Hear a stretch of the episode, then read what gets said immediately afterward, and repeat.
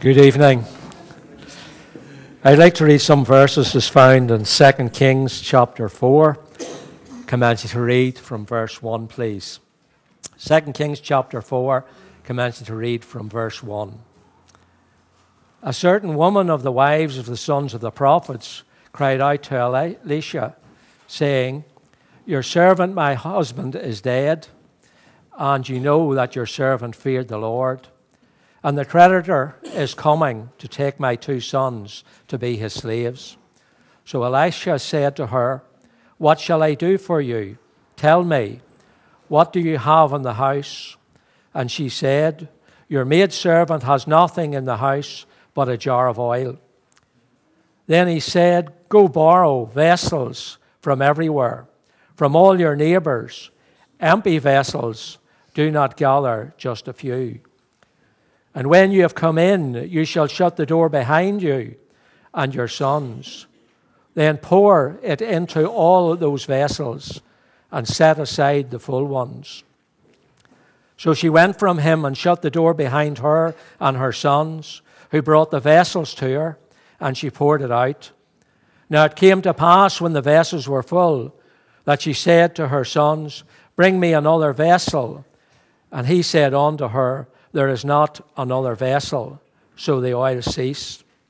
Then she came and told the man of God, and he said, Go sell the oil and pay your debt, and you and your sons live on the rest. And we know the Lord will bless to us the reading of his precious word.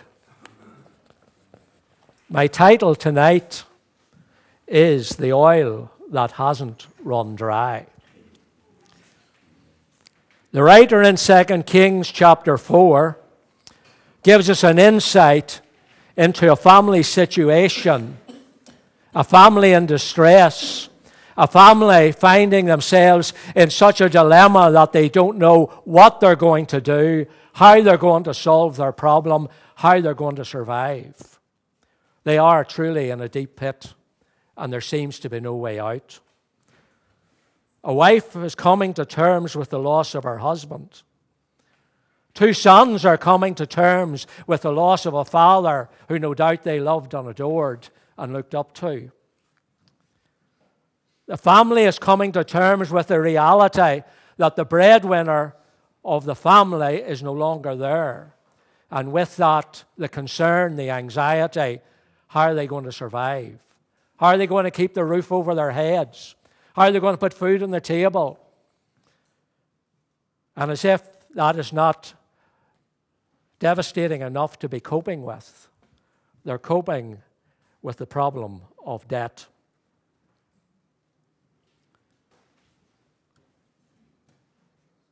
This woman, in her statement to Elisha in the opening verse, I feel we can safely draw from her conclusion and her conversation that this was an honorable family.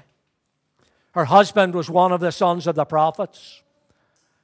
This situation that she finds herself in was not brought about by silly ideas, not thinking the situation out, not working out the situation.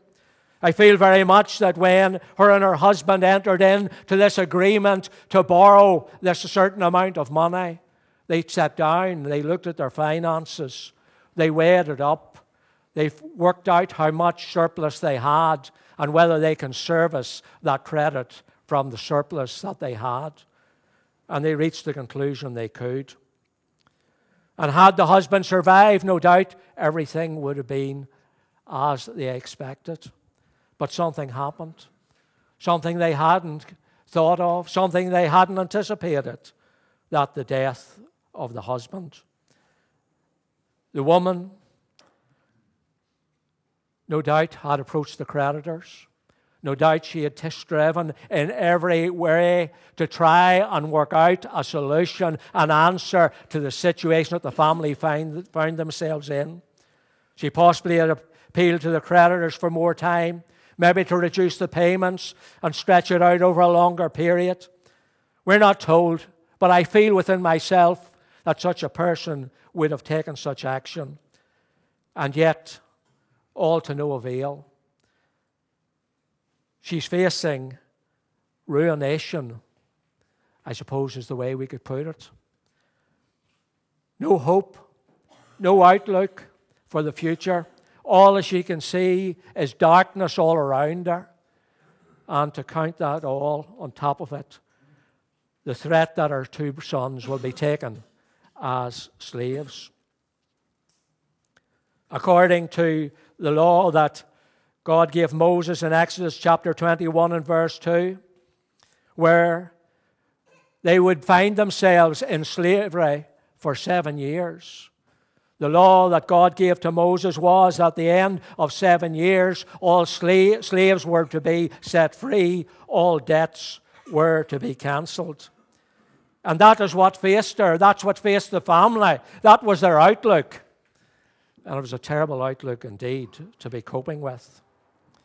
And so, as we come to 2 uh, Kings chapter 4 and verse 1, we see this woman coming to Elisha. In coming to Elisha, she's not coming to a man, she's coming to God's representative. In coming to Elisha, she's coming to God Himself through Elisha. And she's just pouring her heart out. And I'm sure there are those within this congregation tonight can identify with this lady, not with her maybe her circumstances that brought about the situation, but with the situation she faces of a, a, situation where there seems to be no answer, no solution, despite all her, her efforts, all her striving, all her trying to work it out. And she comes and she just falls before God and she pours out her heart. And we've been there. We have tried. Situations have happened. We have seen them coming. Maybe we haven't been able to stop them. Or maybe just out of the blue, just like that, something happens. And we wonder, where did that come from? What brought that about? How did I end up in this situation? And with our intellect and with our ability, we try to work it out. But we find, as we always find, we're not successful. And you know, we come to God. We may say, no, we pray about it. And if we've been honest, it's just a quick prayer. We think we can sort it out. We think that we have the ability, we have the skill to solve the problem. But you know, when we come to that stage where we're absolutely physically, mentally, spiritually wrecked, exhausted, and we come to God and we just fall before Him and we pour out our heart and we tell Him what's on our heart. We tell it as it is, not holding anything back. And you know, God meets the need. When we take the words of the psalmist in Psalm 50 and verse 15, in which he wrote, Call upon me in the day of trouble, I will deliver thee, and thou shalt glorify me. When we read that verse, it's not just a verse in God's Word, but it is a reality. We have had the experience. We can stand upon it and we say, what God's Word says is true. And for this dear lady, she comes and she pours out her heart. She tells it as it is. We see her cry. She cried, saying, The creditors are come to take my two sons to be bondsmen. In so doing, she confesses her need. She tells it as it is, holding nothing back. And you know, there's not only a need to call out to God, but also a need to confess our need. As in doing so, we are exercising faith, as is indicated and evident in the case of blind Bartimaeus. What do we read in Mark 10? When Jesus brought Bartimaeus to, to him, he says, What do you want? What do you need? What do you require? And Bartimaeus didn't say, I need a new suit of clothes. I need a, a square meal. He says, I need to receive my sight. And what did Jesus say? Go your way, your faith hath made you whole. Bartimaeus came to the point, and so often when we come before God, we go round in circles. We talk in circles. We don't come out and say exactly what we need, what is required. But this woman did. And she confessed her need. And you know what we find was that grace was offered to her. For in verse 2, Elisha said, What shall I do for thee? Elisha, as God's representative, flings back, as it were, the doors of heaven that she might ask what she will. It was surely the offer of grace sufficient to all her need. In coming before God, she realized and acknowledged if God cannot meet my need, if God cannot release me from this pressure, this burden, cannot lift me above these circumstances, there's no hope at all. But she came to God and she found grace. And as God is able to meet the need, He's able to meet the need with what she had. The question was asked, What have you got in the house? And her immediate answer was nothing. And when you think about that, just give a wee thought to it. The house was bare. I feel very much the picture was simply there wasn't a stick of furniture in the house. The best china and all her precious ornaments were gone. Everything was sold. Everything was sold to try and raise money to service this debt. And this jar of oil, do you know, it was just sitting on a window ledge. You know, sometimes I was just thinking this afternoon when we decide to decorate a room or whatever and we start clearing everything out, we find something, we just lift it and set it in the windowsill. And I feel very much that's just where that jar of oil was. Just sitting on the windowsill, on the ledge. There was nothing else in the room. Everything had gone. And as she thought, she says, nothing in the. And then she says, Oh, I've a wee jar of oil. And the thought came to me no, if that oil had been worth anything, it wouldn't have been sitting there, it would have been sold.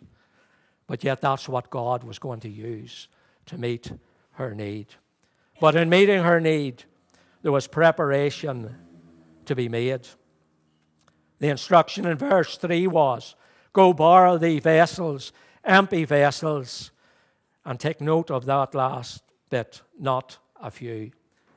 It wasn't just go and borrow a few vessels go and borrow vessels. How big's your faith? How big's your faith? That will determine how many vessels you borrow. And as I thought of the practicalities of that instruction, I thought to myself, I wonder how some of you would feel if I turned up at your door tonight and I asked to borrow your saucepans and your bowls and your dishes what answer would I get? And if I was successful in borrowing them, what instructions would I get in regard to keeping them in good condition, bringing them back clean, and when they should be returned? It took a measure of faith to do what she was instructed to do. I wonder, never she came to Elisha did she think, well, maybe he'll do this, maybe he'll do that, maybe he'll do it in a particular way? We're not told, but I feel I can safely say she never imagined that the outworking of God's plan for her situation would involve knocking doors, borrowing saucepans, bowls, and dishes. And there are times in our experience when we feel, God, why don't you do something? Why isn't something happening? And sometimes God starts to work, and we say, God, what are you doing that for? What are you doing it that way for? Why don't you do it that way? Wouldn't it be more simpler to do it that way? Because that's the way we think. But God knows what He's doing. And God, in every circumstance and situation, works out His plan and purpose. And this woman didn't argue with God's plan, she was just glad that there was a plan and God was working on her behalf. The relative value of each vessel was not according to how beautiful the vessel was, whether it was pleasing to the eye, but it was its capacity to receive. And then we see faith rewarded. She poured out, and the vessels were filled. Surely it was a great crisis in this woman's life when she shut the door upon her and her sons and ventured into the presence of God alone to claim the promise by faith. When one has made up his or her mind to shut the door and definitely prove God, there will surely be a marvelous outpouring. She could not make the oil any more than we can manufacture the saving grace of God, but she could hold the vessel and trust God to cause the oil to flow. Her faith was rewarded to the very uttermost, for every vessel was filled. And then we're told in verse 6 the oil stayed. Why? Because there was not a vessel more to be filled.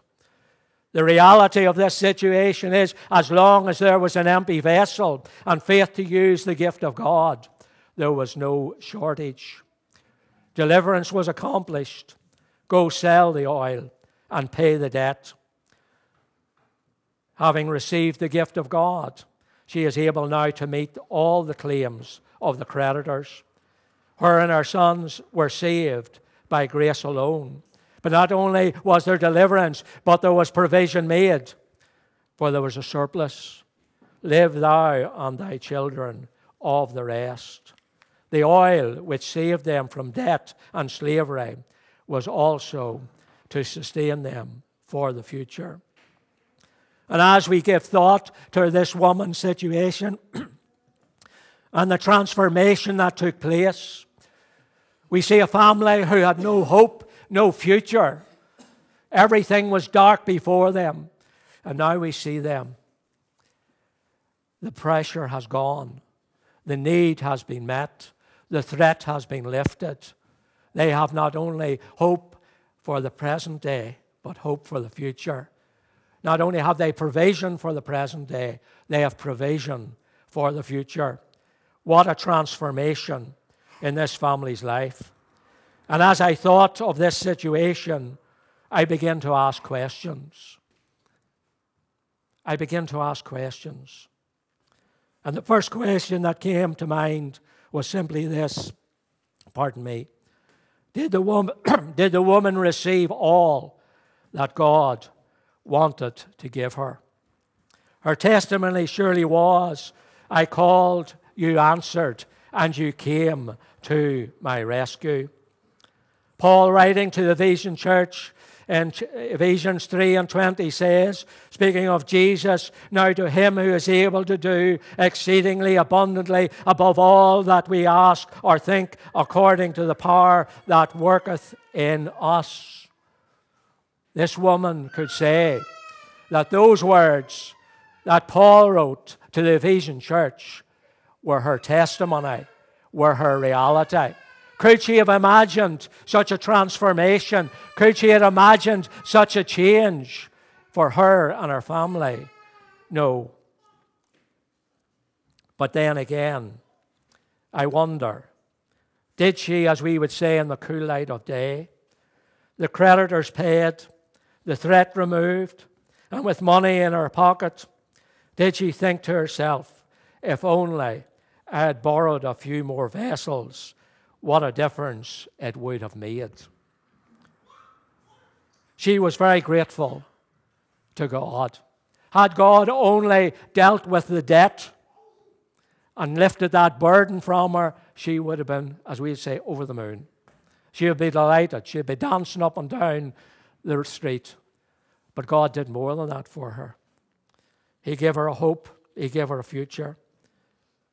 But what if, for example, she collected 50 vessels and filled 50 vessels, and 50 vessels paid the debt?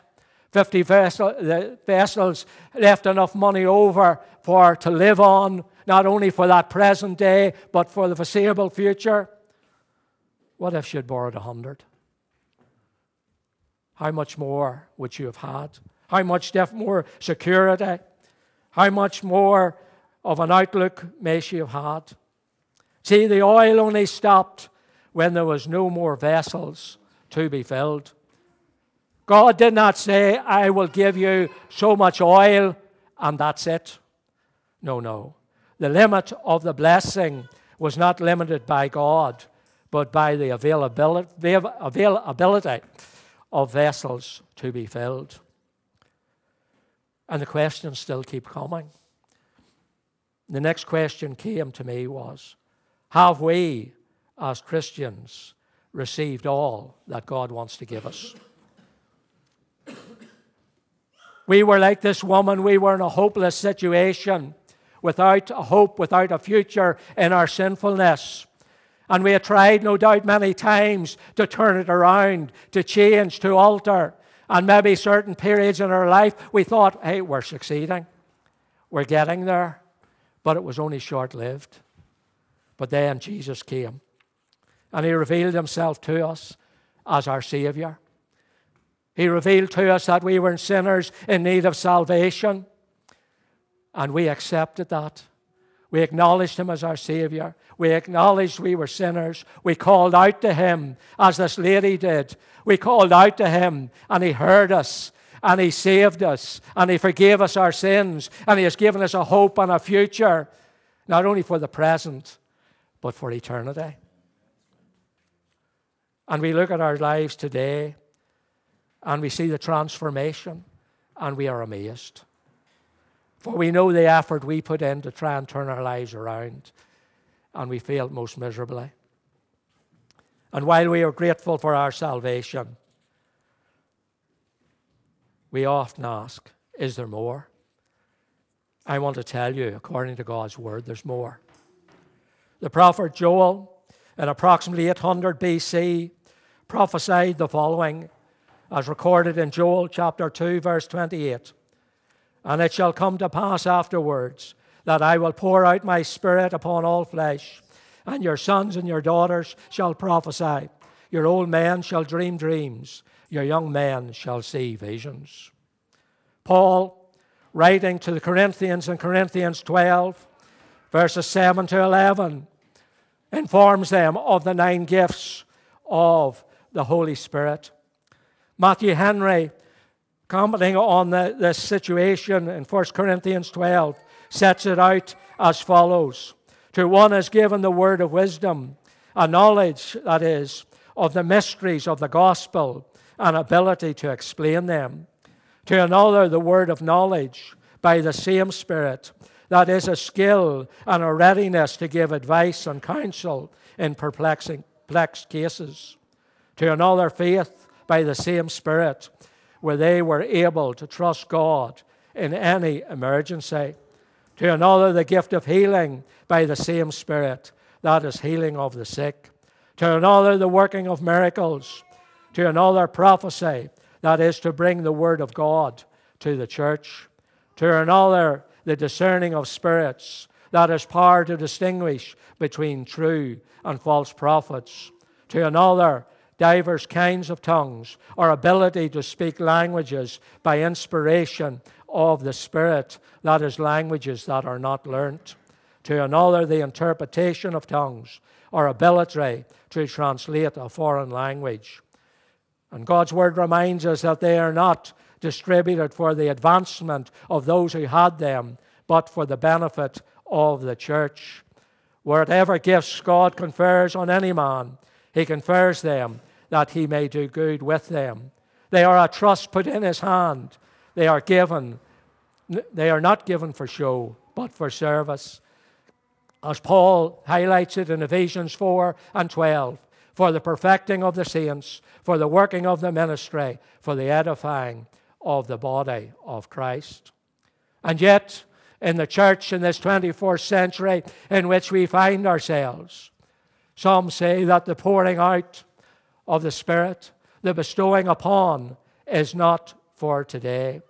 But there is no record in God's Word that this is the case, but rather that of such pouring out and bestowing was necessary then. How much more it is necessary in these last of the last days. On the day of Pentecost, Peter quotes prophet Joel in Acts 2, verses 17 to 21 when they came out on the day of Pentecost after being in the upper room, the people's attitude were, was these men are drunk. with new wine. But what does Peter say in verse 16? No, but this is what was spoken by the prophet Joel. A.C. Rowe, speaking on the gifts and of, uh, of God, says the activities and teaching concerning the gifts are seen in Scripture from Pentecost onwards for approximately 40 years. They are set before us in the sacred canon for our reception. Then they are recorded in early, early church history as being in operation in the church for about the first three centuries. These gifts have never been withdrawn by the Holy Ghost. John Wesley takes up the theme and states the following Because the love of many, almost of all Christians so called, was waxed cold, this was the real cause why the extraordinary gifts of the Holy Ghost were no longer to be found in the Christian church in his day. That was a statement he made during his time of ministry. And as I was turning these various statements over in my mind, I was saying to the Lord, I need an illustration. You know, preachers like an illustration now and again. And I was trying to think, well, how am I going to emphasize this? And the Lord brought the following to me, and I trust you'll excuse the personal reference. I am a bit of a DIY guy. I wouldn't say I'm great, but I, I turn my hand to many a thing.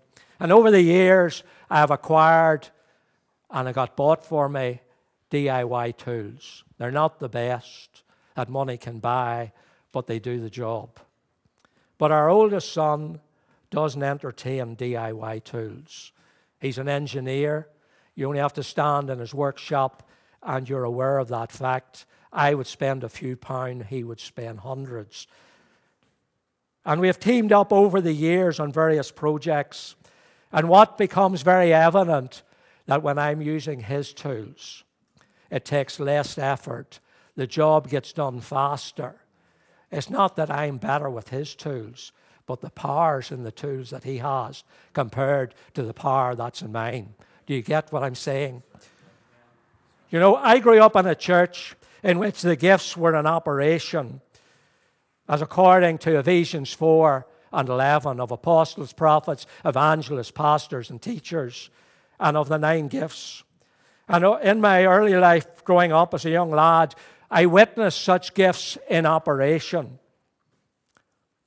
But what I did notice as I got older, as different ones went home to their eternal reward, those who had operated in the gifts, there seems to be a gap, a lack of people interested and concerned to seek God for the gifts to replace those who had gone to the reward. When I came into the pastorate, I noticed even those who had operated the gifts were no longer functioning. And so I made some discreet inquiries. And the outcome was simple. Some had lost interest.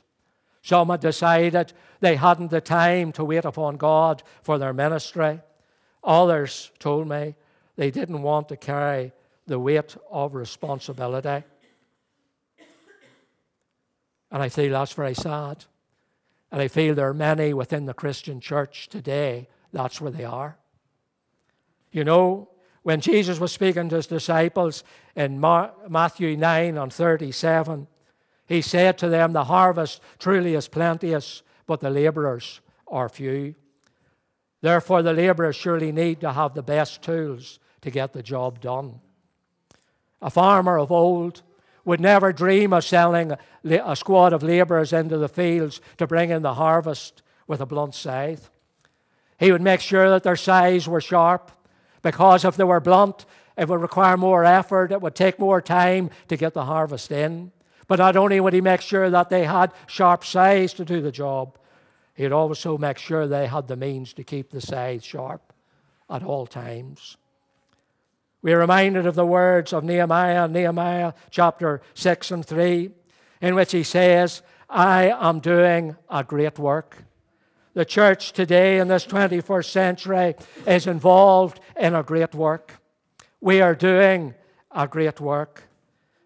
But the question surely must be are we fully equipped to do the work that God has called us to do.